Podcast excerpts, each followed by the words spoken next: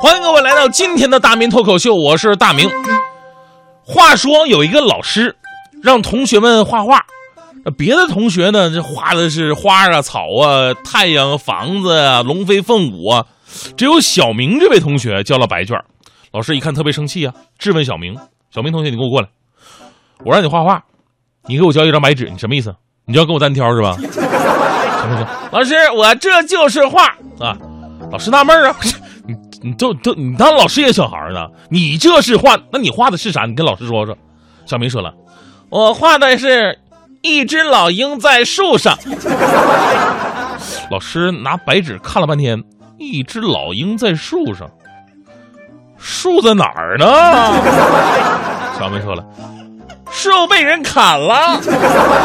老师崩溃了，被人砍了，那鹰呢？那鹰。那英去参加《中国好声音》了。老师最后说了三个字，大家伙都知道：滚出去。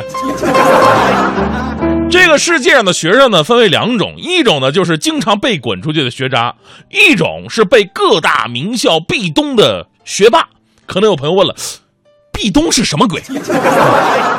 壁啊是墙壁的壁，咚啊是拟声词。在日本少女漫画或者日剧当中，男性把女性逼到墙边，单手杵在墙上，发出“咚”的一声，让女生完全无处可逃的这么一个动作，就叫做壁咚，并成为时下热门的告白的高招。不仅考验了男性手关节的坚硬程度，也让中国脆弱的墙体建筑蒙受了巨大的灾难。那为什么学霸会被壁咚呢？这还得从清华北大撕名牌大战的事说起。昨天咱们就说了啊，说中国最高等的两大学府清华北大，因为抢学生的事儿啊，在官方微博吵了起来，网友们围观的非常兴奋呐。哎呀，这是我们第一次近距离观看文化人是怎么骂骂街的啊！后来呢，双方也都删除微博，息事宁人了。不过呀，这却远远没有阻碍网友们追求真理的脚步。原来两个名校抢学生已经是每年都会发生的战役了。六月二十五号的时候，又有媒体报道了来自清华北大的招生人员在广州争相抢夺一名理科高分考生的激烈场面。照片当中啊，两所学校的招生老师争相拉着高考全省理科前十名直信中学的叶童同学商谈录取的问题，甚至有一位老师还伸出胳膊将他逼到墙角，无法走动，就是传说中的壁咚了。你可以想象一下，你被一个壮汉壁咚，那一刻你们的距离只有十几公分，眼神对视无可逃避，呼吸扑面，还有销魂的大蒜味儿。那一刻你还不乖乖就范？两大学校抢生源抢到互黑的地步，也是让人醉了。就好像小时候我妈带我去这个菜市场买肉去，这个摊主说别买对面那家，对面那家肉注水了。对面那家说了，说你你别买这家，这个这这肉卖的贵，啊，正所谓同行是冤家嘛。最后俩卖肉的打起来了，特别庆幸当时没有卖肉的拿着大砍刀把我给壁咚了。有网友感慨啊，说泱泱大国两所最顶尖的大学为争抢状元如接父般勾心斗角。不用自身学术底蕴、势力吸引人才，却用金钱专车诱惑争抢所谓的状元，金钱权力的游戏在毕业生还未踏入大学门口就已展开，呜呼哀哉呀！其实啊，这次新闻事件当中，我们窥视到的金钱攻势、壁咚壁咚大法，只是两个学校抢生源的方式之一，还有其他很多的招数让你防不胜防。我来给你好好说道说道。由于呢这些内幕消息啊。没有权威部门站出来说这些都是真的，所以我非常狡诈的用 A 学校和 B 学校来代替，请勿对号入座啊。呃，比方说 A 学校呢，为了能够彻底的切断。状元与 B 学校之间的联系，于是第一时间邀请状元到 A 学校去参观，饮食起居都在校园完成，美其名曰体验校园文化，实则将状元所有的联系方式全部更换，让 B 学校彻底与其失联。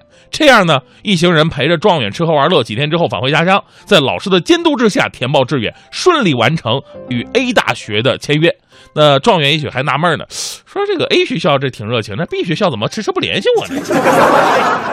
啊，挺高冷啊！没有最阴，只有更阴。高考志愿填报后最后一天的最后三个小时，某省份 B 学校招生组所有的老师，他们的电话都处于忙线状态。那么他们到底在干什么呢？哎，他们在接 A 学校招生组冒充学生打来的电话，导致真正的考生在关键时刻无法咨询，心想这电话怎么这么忙啊？这是。当前高校之间的各种竞争十分的激烈，市场化因素有的时候是难以抵挡的。我们说呀。我说状元呢，他不一定是最好的学生，但他一定是社会的焦点和舆论的导向。从报考志愿开始，媒体就大肆宣扬了，说哪些状元选择了清华，哪些状元选择了北大，无形之中加重了学校的压力，也就加重了招生组的压力。毕竟呢，这是一个风向标啊。你想啊，如果新闻当中频频出现某年高考所有的状元都选择了北京大学，那么可能大家伙都会认为。哎呀，北京大学才是中国最好的学校，反之也是一样。如果有一天状元们脑袋一热，都选择蓝翔了，那么蓝翔也就是中国最好的学校了，就是这么个道理。说到这里呢，其实啊，如今我们判断一个学校的好与坏的价值观可能出现偏差啊。一个好的学校，不是你出了多少状元，分数线有多高，或者有多强大的师资力量。多么深厚的政府背景，都不是。一个学校好不好，应该取决于他为社会输送了多少人才，他为世界培养了多少拥有完整人格的人。一个好的学校，不是说你在校庆的时候拿出我们学校培养了，哎呀多少官员、多少富豪，而是说你们在学术界有着多少的建树，在企事业发展当中的关键位置，拥有多少的校友。据调查，大概只有百分之二十的状元在进入大学之后继续保持优秀。另外百分之六十表现是一般的，甚至还出现了个别学习成绩下滑、挂科、退学等现象。所以说，有的状元还真的不如一个蓝翔毕毕业的。所以呢，得出一个结论：拥有学霸的学校不一定是好学校，那些能把学渣变成学霸的学校才是好学校。名校之间的抢生源大战呢，是传统观念和经济效益相互影响的结果。而对于家长和学生来讲呢，你被人抢了，固然有种幸福感。如果有一天就没人搭理你，你也不用难过。你要记住，真正能决定你人生的，它不是学校，而是自己。努力就会改变一切。不说别人了，我这远在天边近在眼前，我就是个最好的例子。我跟你说，你看我这人啊，肥头大耳，我天赋挺一般的，学校。也不是那么的好。回想这几年呢，我是尝尽了社会的酸甜苦辣呀。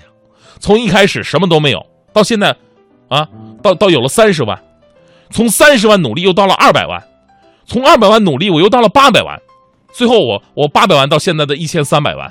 我我也不是在炫耀什么，我只是想通过我自己的一个经历啊，告诉收音机前所有的朋友们。手机像素越高，拍的照片它越清晰。真的。